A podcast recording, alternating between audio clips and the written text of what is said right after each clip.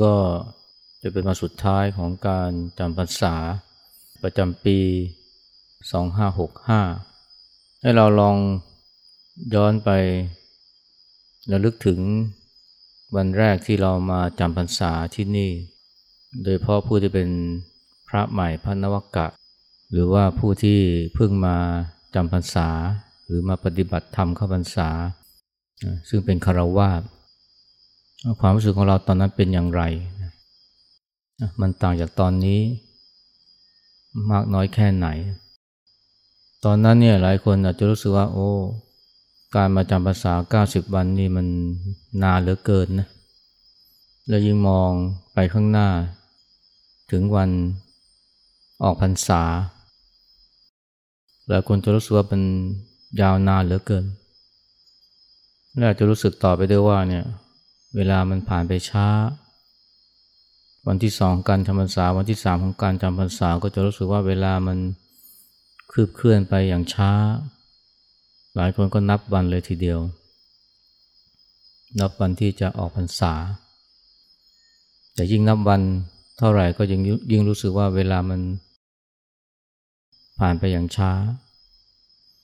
แต่พอมาถึงตอนนี้อาจจะรู้สึกเลยนะว่า เวลามันผ่านไปเร็วเหลือเกิน มันเป็นความรู้สึกเมื่อเรามองย้อนไปข้างหลัง เราจะรู้สึกเวลาผ่านไปเร็วนะสามเดือน แต่ตอนที่เรามองไปข้างหน้าเนี่ยสามเดือนนี่ดูมันนาน แล้วก็ดูมันผ่านไปอย่างเชื่องช้ามาก ถ้าหากว่ารู้สึกแบบนี้เนี่ยนะก็ลองเอามาใช้เป็นเครื่องเตือนใจตัวเราเองนะ เวลามองไปข้างหน้านี่มันจะรู้สึกว่าข้างหน้ามันไกล แต่เวลามองย้อนหลังเนี่ยจะรู้สึกว่าข้างหลังนี่มัน อยู่ไม่ไกลเลยอาจจะเป็นเพราะว่าเราผ่านมันแล้ว แต่ละวันแต่ละวัน ที่ผ่านมาในช่วงเก้าในช่วงเก้าสิบวันนี่มันเป็น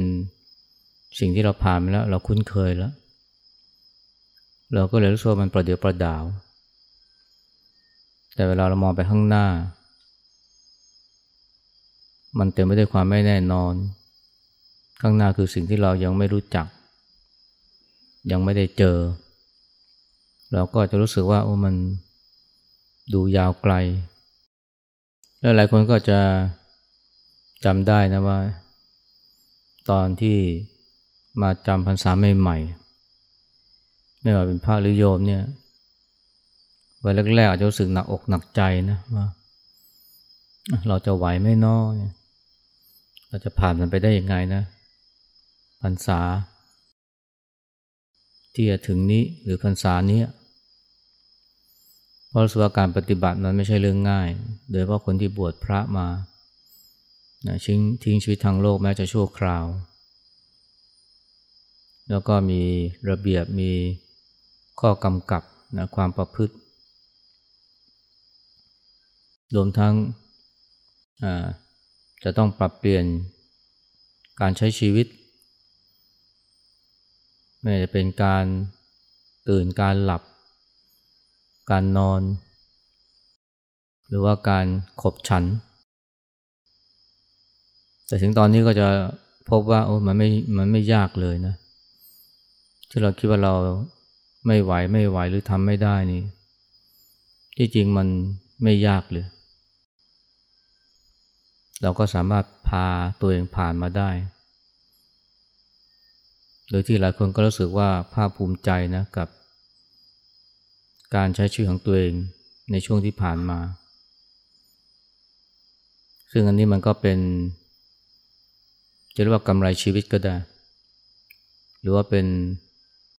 สิ่งที่ย้ำเตือนให้เกิดความมั่นใจในการรเผชิญกับ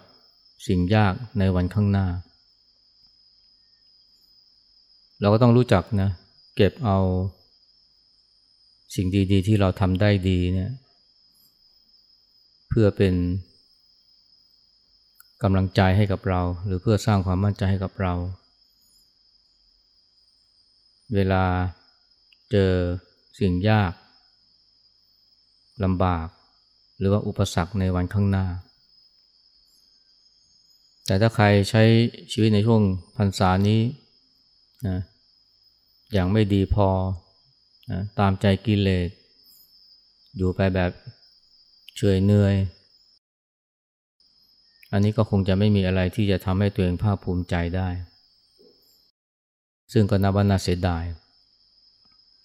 เพราะว่าโอกาสมีแล้วนะควรจะเป็นช่วงเวลาที่เราจะได้มาทบทวนนะ ไม่ว่าจะเป็นผู้เก่าผู้ใหม่เนี่ยว่าเนี่ย สามเดือนที่ผ่านมาเนี่ย มันมีความเปลี่ยนแปลงอะไรขึ้นบ้างนะ ในตัวเรา เราสามารถจะอยู่ได้ง่ายขึ้นไหม หรือว่าเรายังออยู่ยากยังติดสุขติดสบายอยู่ จริงๆในชีวิตที่สุขโตนี่มันก็ไม่ได้ยากลำบากเท่าไหร่นะ โดยเพราะเรื่องการกินการขบฉัน แต่สำหรับหลายคนก็ก็ถือว่าเป็นเรื่องที่ไม่คุ้นเคย ยิ่งต้องมาใช้ชีวิตอย่างพระ จะไปกินตามใจก็ไม่ได้จะออไปเที่ยวซื้ออะไร สนองความอยากก็ไม่ได้งั้นถ้าเราสามารถจะ มีความสุขกับชีวิตที่เรียบง่ายได้นี่ก็ถือว่านะเป็นกำไรชีวิตนะ แต่ที่จริงการมาบวชและปฏิบัติเนี่ยที่นี่หรือที่ไหนก็ตามเนี่ยมันสามารถให้อะไรเราได้มากกว่านนั้น เช่นเรามีสติมีความรู้สึกตัวมากขึ้นไหม เรารู้ทันความคิดรู้ทันอารมณ์ ไม่ตกเป็นเหยื่อหรือเป็นท่ายของความคิดและอารมณ์ มากขึ้นหรือเปล่า รู้จักทักท้วงความคิดบ้างไหม หรือว่าไหลไปตามความคิดไหลไปตามอารมณ์ เหมือนเดิมควรจะได้อะไรนะในส่วนนี้ เพิ่มขึ้นไม่มากก็น้อยนะเเห็นตัวเอง รู้ทันตัวเอง และถ้าเรารู้ทันตัวเองเห็นตัวเอง มีสติมีความสึกตัวมากขึ้นเนี่ยการรักตัวเองเนี่ยมันก็จะเกิดขึ้นตามมา เห็นคุณค่าของตัวเองขึ้นมา และการไปพึ่งพาเป็นท่าของสิ่งภายนอก ไม่ว่าจะเป็นวัตถุสิ่งเสพ รวมทั้งสายตาของผู้คนคำชื่นชมสารเสริญของคนรอบข้าง มันก็จะน้อยลงนะจะยึดติดน้อยลง เพราะเราพบคุณค่าในตัวเอง ซึ่งเกิดจากการทำความเพียรถามตัวเราเองว่าเรามีความสงบใจนะ พิ่มขึ้นไหม หรือเราได้สัมผัสกับความสงบภายในบ้างไหม และถ้าหากว่าได้สัมผัสเนี่ยก็ลองถามตัวเองว่า มันเป็นเพราะว่าสิ่งแวดล้อมหรือเปล่า เป็นเพราะวิถีชีวิตหรือเปล่า เช่นอยู่ในวัดแวดล้อมด้วยป่าที่สงัด แล้วก็ชีวิตก็ไม่ค่อยวุ่นวายมาก ไม่ว่าจะเพราะเป็นพระหรือว่าเป็นนักปฏิบัติ ถ้าสงบแบบนี้มันก็ยังไม่น่าไว้ใจนะเพราะพอออกไป สู่โลกภายนอกกลับไปบ้าน เจอความไม่สงบเหมือนเดิม เจอเสียงนะเจอความวุ่นวายเหมือนเดิม มันก็จะกลับไปเป็นว้าวุ่นนะตามเดิม หรือว่าสงบเพราะว่าไม่ได้มีคนมาขัดอกขัดใจมาก ไม่ได้มีคนมาวุ่นวายมากไอ้แบบนี้มันก็เป็นความสงบที่ยังเปราะบางอยู่นะเพราะพอออกไปเจอผู้คน ที่ทำอะไรไม่ถูกใจเรา ขวางหูขวางตาเราก็จิตใจก็จะกลับมารุ่มรุ่มร้อนเหมือนเดิม แต่ถ้าว่าสงบเพราะว่ามีมีสติรู้ทัน ความคิดและอารมณ์ที่เกิดขึ้นเมื่อมีอะไรมากระทบ ไม่ว่าจะเป็นเสียงดังหรือผู้คน การกระทำและคำพูดของเขานะแม้จะไม่ถูกใจ แต่ว่าเราก็สามารถรักษาใจให้สงบได้นะอย่างนี้ก็ถือว่าเกิดความเปลี่ยนแปลงนะมีพัฒนาการที่ดีขึ้น ซึ่งแน่นอนนะก็เกิดจากการปฏิบัติ มันก็มีนักปฏิบัติจำนวนไม่น้อยนะที่สงบได้นะเวลาอยู่วัด หรือสงบได้เมื่อทุกสิ่ง รอบตัวเนี่ยมันถูกอกถูกใจนะไม่ว่าจะเป็นดินฟ้าอากาศ ไม่ว่าจะเป็นผู้คน การกระทำคำพูดนี่ก็ดูอ่อนหวานน่ารักเอื้อเฟื้อเกื้อกูล แต่พอสิ่งแวดล้อมเปลี่ยนหรือว่าเจอคนที่พูดไม่ดีนะทำตัวไม่น่ารักนะ ไม่เป็นไปดั่งใจเนี่ย ก็เกิดความกลัวเกิดความรุ่มร้อนขึ้นมา ไม่รู้จักใช้สติในการรักษาใจ ไอ้แบบนี้ก็ ก็ถือว่ายังไม่ได้มีพัฒนาการเท่าไหร่นะการมาอยู่วัดก็กลายเป็นการแค่มาหลบปัญหานะซึ่งก็คนเราเนี่ยไม่ว่าจะหนีปัญหายังไงเนี่ย ในสุดก็ต้องเจออยู่วันยังค่ำนะหนีปัญหาจากโลกภายนอก สุดท้ายก็มาเจอปัญหานะที่วัด อันนี้มันเป็นสิ่งที่หนีไม่พ้นพอจะว่าไปแล้วที่ที่ไม่มีปัญหาเลยเนี่ย มันก็มีอยู่ที่เดียวนะก็คือสุสานเนี่ย หรือป่าช้า เพราะว่าสุสานหรือป่าช้าเนี่ยมันเงียบสงบสงัด แล้วไม่มีปัญหาเลยเพราะว่ามีแต่คนตายแล้วทั้งนั้นแต่ที่ไหนก็ตามที่มีคนนะมันก็ต้องมีสิ่งที่มากระทบใจ หรือว่ามาทำให้ขัดอกขัดใจ เป็นธรรมดาอย่าว่าแต่อยู่กันหลายคนเลยนะ อยู่คนเดียวเนี่ยก็ยังมีความหงุดหงิดนะลำคาญ เมื่อคนที่ติด กักตัวอยู่กักตัวอยู่ในบ้านเพราะโควิดอาจจะเป็นเพราะล็อกดาวน์ทั่วเมือง หรือเพราะว่าต้องกักตัวอยู่ในห้อง อยู่คนเดียวแท้ๆก็ยังหงุดหงิดก็ยังว้าวุ่น หรือว่าหงอยเหงาว่างเปล่าเคว้งคว้าง เพราะอะไรเพราะมีคนไงอย่างน้อยก็หนึ่งคนแล้วแต่ถ้าหากว่าเรานะรู้จักฝึกสตินะ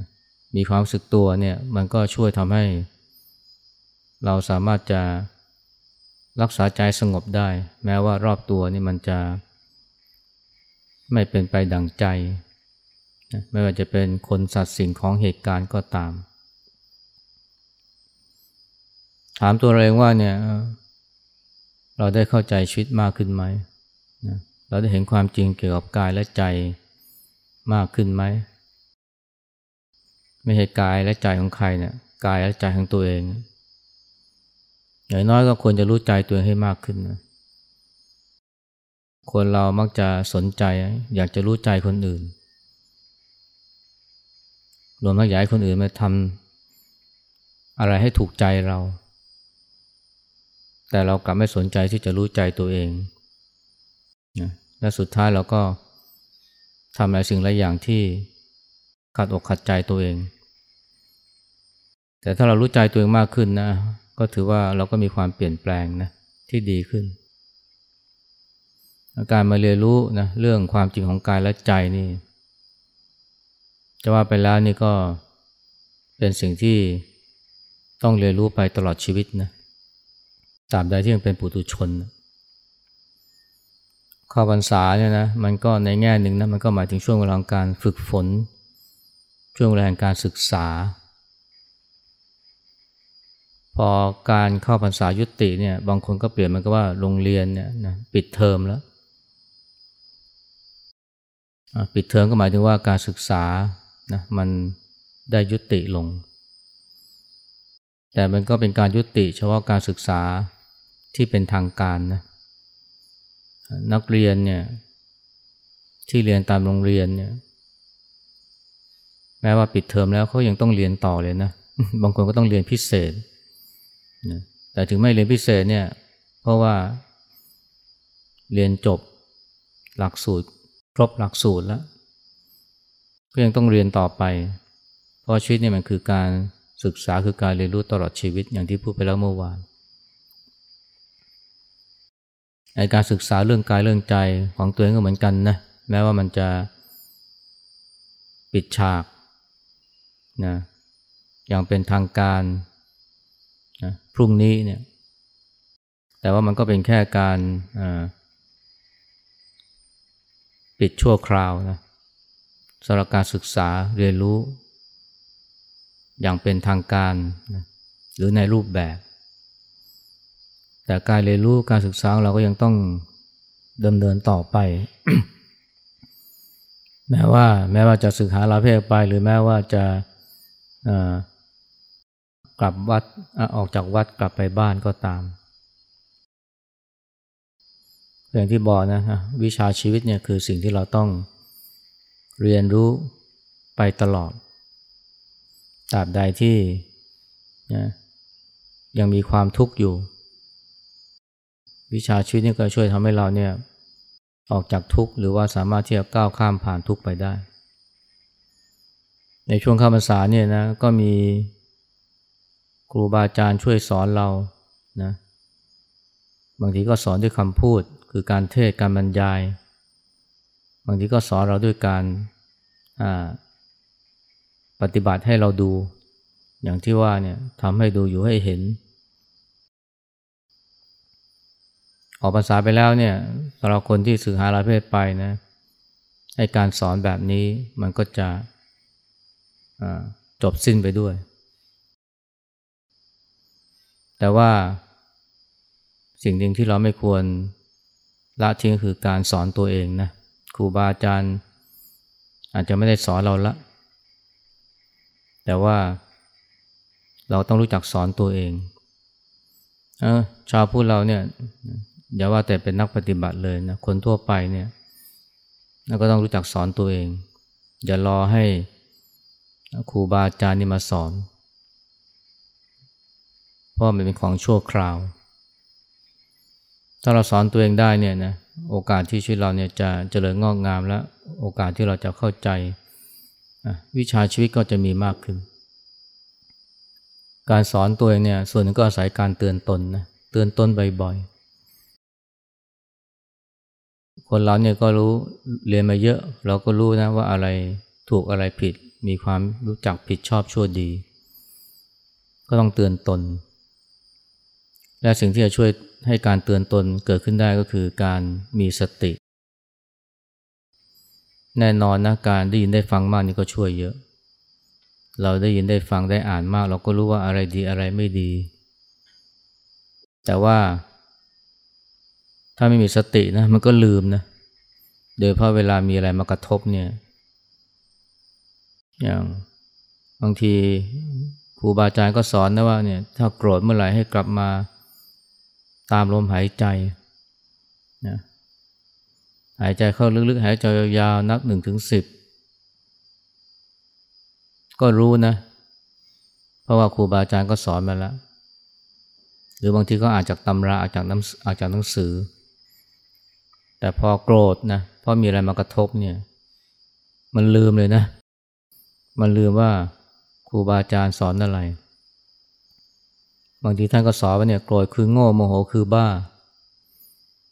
แต่พอโกรธเข้าเนี่ยลืมเลยนะ ที่ท่านสอน อันนี้เพราะอะไรเพราะขาดสตินะขาดสติสองชั้นเลยนะ คือหนึ่งไม่รู้ทันความโกรธนะอันนี้เรียกว่าลืมลืมใจสองลืมคำสอนครูบาอาจารย์ อ้ตอนที่โกรธเนี่ย อย่างน้อยถ้าเราลึกถึงคำสอนครูบาอาจารย์ได้นะมันก็ช่วยทำให้กลับมาดูแลใจ เช่นอตอนที่โกรธอยู่นึกได้ว่าครูบาอาจารย์สอนว่าให้กลับมาตามลมหายใจให้กลับมารู้เนื้อรู้ตัว หรือว่าบางทีก็ท่านก็สอนว่าเนี่ยให้ ให้อยู่กับพุทโธนะอ่าถ้าระลึกได้เนี่ย มันก็ สามารถที่จะยับยั้งใจไม่ให้ตกเป็นท่าของความโกรธได้ แต่ถ้าไม่มีสติเมื่อไหร่เนี่ยมันก็หายหมดนะการสอนตัวเองเนี่ยมันก็ต้องมีสตินะเพราะถ้าไม่มีสติเนี่ยมันก็จิตมันก็ไหลไปตามอารมณ์ ไม่ว่าจะเป็นความโกรธหรือความอยากความโลภหรือตัณหาราคะ แต่ว่านอกจากแต่การสอนตัวเองนี่มันจะดี มันจะเป็นผลได้เนี่ยนะ มันก็ต้องอาศัยการรู้จักนะเรียนรู้จากสิ่งต่างๆด้วยนะ การสอนตนเนี่ยมันจะเกิดขึ้นได้ดีเนี่ยก็ต่อเมื่อเรารู้จักนะเรียนรู้จากสิ่งต่างๆ รอบตัว เรียนรู้ไปในทางที่เตือนสติ เรียนรู้ในทางที่ ทำให้เข้าใจชีวิตจิตใจได้มากขึ้น มันก็เป็นวิธีการเตือนตนอย่างหนึ่งนะ อย่างในสมัยพุทธกาลเนี่ยนะ มีบางท่านเนี่ยท่านก็เดิน เดินทุดง แล้วก็ผ่านป่าแห่งหนึ่งเนี่ยตอนนั้นเป็นหน้าร้อน เกิดไฟป่าขึ้นมานะ เห็นไฟป่าอยู่ไกลๆเนี่ยไฟป่ามันก็แรงมาก มันก็เผาผลาญทำลายต้นไม้ไปมากมาย ท่านมองนี่ท่านก็นึกไปถึงกิเลสนะว่าโอ้กิเลสเนี่ยมันก็สามารถจะเผาผลาญจิตใจเรานะไม่ต่างจากไฟป่านะที่มันเผาผลาญต้นไม้จำนวนมาก พอท่านเห็นอย่างนี้เนี่ยนะท่านก็เกิดความเพียรในการที่จะเอาชนะกิเลสนะเพื่อไม่ให้ กิเลสมันเผาผลาญใจ หรือบางท่านเนี่ยท้อแท้ท้อถอยการปฏิบัติ ก็มาเดินเห็น ควายเนี่ยที่มันตกหล่มนะโอ้มันก็พยายามที่จะขึ้นจากหล่มให้ได้ มันพยายามแล้วพยายามอีกนะทั้งที่มันเหนื่อยมันก็ไม่ยอมหยุดไม่ยอมหยุด เห็นเช่นนี้เนี่ยก็เกิดนะได้สติขึ้นมา ว่าขนาดเดรัจฉานนี่มันยังไม่ยอมแพ้เลย มันยังมีความเพียรแล้วเราจะท้อแท้ได้อย่างไร อันนี้ก็เรียกว่ารู้จักใช้ธรรมชาติเนี่ยมาสอนนะ แล้วมันมีสิ่งต่างๆรอบตัวเรานี่ที่สามารถจะสอนเราได้มากมาย หรือเราสามารถจะเรียนรู้ได้ โดยที่บางที เจ้าตัวเนี่ยเขาก็ไม่คิดจะสอนเรา อย่างในสายพุทธการก็มีพระรูปหนึ่งเนี่ยท่านเดินผ่านบ้านของข้าหบดีคนหนึ่งเนี่ย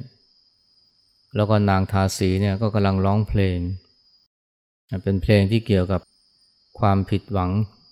ผิดหวังในความรัก ความรักมันแปรเปลี่ยนไป แล้วก็โยงไปถึงว่าความไม่เที่ยงของชีวิต ชีวิตไม่มีอะไรที่แน่นอน มีรักก็มีเลิกเนี่ยท่านพิจารณาเนี่ยท่านก็เห็นชัดเลยนะอนิจจัง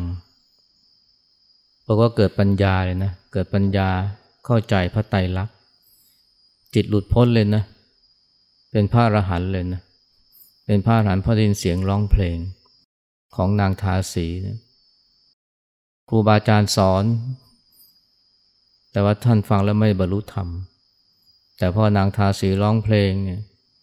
เป็นเพลงเกี่ยวกับความรักความผิดหวังในความรัก แต่ท่านฟังแล้วเนี่ยนะเอามาสอนใจตัวเองบรรลุธรรมเลย เป็นพระอรหันต์นะแล้วก็มันก็มีนะเรื่องเล่านะในประเทศจีนนะว่าพระเนี่ยพระหนุ่มเนี่ยเดินผ่านโรงเตียม ตอนนั้นก็กลางคืน ก็กำลังมีการร้องเพลงเกี่ยวพาราศีตอบโต้กันนะภายในโรงเตียม แล้วก็มีตอนหนึ่งเนี่ยที่ผู้หญิงก็พูดขึ้นมาว่าเนี่ยถ้าเธอไม่มีใจให้ฉัน ก็ขาดกัน พระหนุ่มเนี่ยได้ยินพอดีนะ ท่านบรรลุธรรมเลยนะ เพราะว่าท่านไปนึก ท่านเห็นเลยนะว่า เมื่อมีความผูกพันยึดติดถือมั่นเนี่ย มันก็มีแต่ทุกข์ แต่ถ้าหากว่าละทิ้งหรือตัดความยึดติดถือมั่นได้ ทุกข์ก็ดับไป ผู้หญิงเนี่ยไม่ได้ร้องนะในความหมายนั้นเลยนะอาจจะเป็นการตัดเพาะนะว่าถ้าเธอไม่มีใจให้ฉันก็เลิกกัน แต่ว่าพระหนุ่มฟังแล้วเนี่ยโอ้นี่กำลังสอนสัจธรรมเลยนะว่า ถ้าไม่ยึดมั่นถือมั่นเมื่อไหร่ หรือถ้าหากว่า ตัดความผูกพันกันเมื่อไหร่นะตัดความผูกพันในสิ่งใดเมื่อไหร่เนี่ยมันก็หมดทุกทันทีเลยบรรลุธรรมเลยนะ แล้วก็ถึงกับกราบเลยนะ กราบ ผู้ที่ร้องเพลงเนี่ย ที่หน้าหลงเตรียมเลย เพราะว่ากำลังสอนธรรม อันนี้ก็เป็นตัวอย่างคนที่นะรู้จักเรียนรู้จากทุกสิ่งนะที่ผ่านเข้ามา ไม่ว่าผ่านเข้ามาทางตาทางหู หรือผ่านเข้ามาในชีวิต ก็สามารถที่จะหยิบมาเพื่อเตือนตน หรือเพื่อทำให้เกิดปัญญาเข้าใจนะในความจริงของชีวิต หรือเกิดความเพียรในการปฏิบัตินั้นเราเนี่ยต้องรู้จักนะ รู้จักเปิดโอกาสให้สิ่งต่างๆเนี่ยสอนเรา หรือรู้จักเรียนรู้จากสิ่งต่างๆ เพื่อช่วยในการเตือนตนให้ตั้งมั่นอยู่ในธรรม และเพื่อการปฏิบัติของเราได้เจริญงอกงาม ถึงพร้อมด้วยจริยธรรมคือความดี หรือว่าแจ่มแจ้งในสัจธรรมคือความจริงเนี่ยอันนี้คือสิ่งที่เราต้องเรียนรู้นะอย่างไม่มีวันสิ้นสุดนะจนกว่า จะพ้นทุกข์หรือจนกว่าจะเข้าใจแจ่มแจ้งในความจริงของชีวิตนะจนเป็นอิสระจากความทุกข์ทั้งมวลเอาเย็นนี้พูดเท่านี้นะเอากราบพระ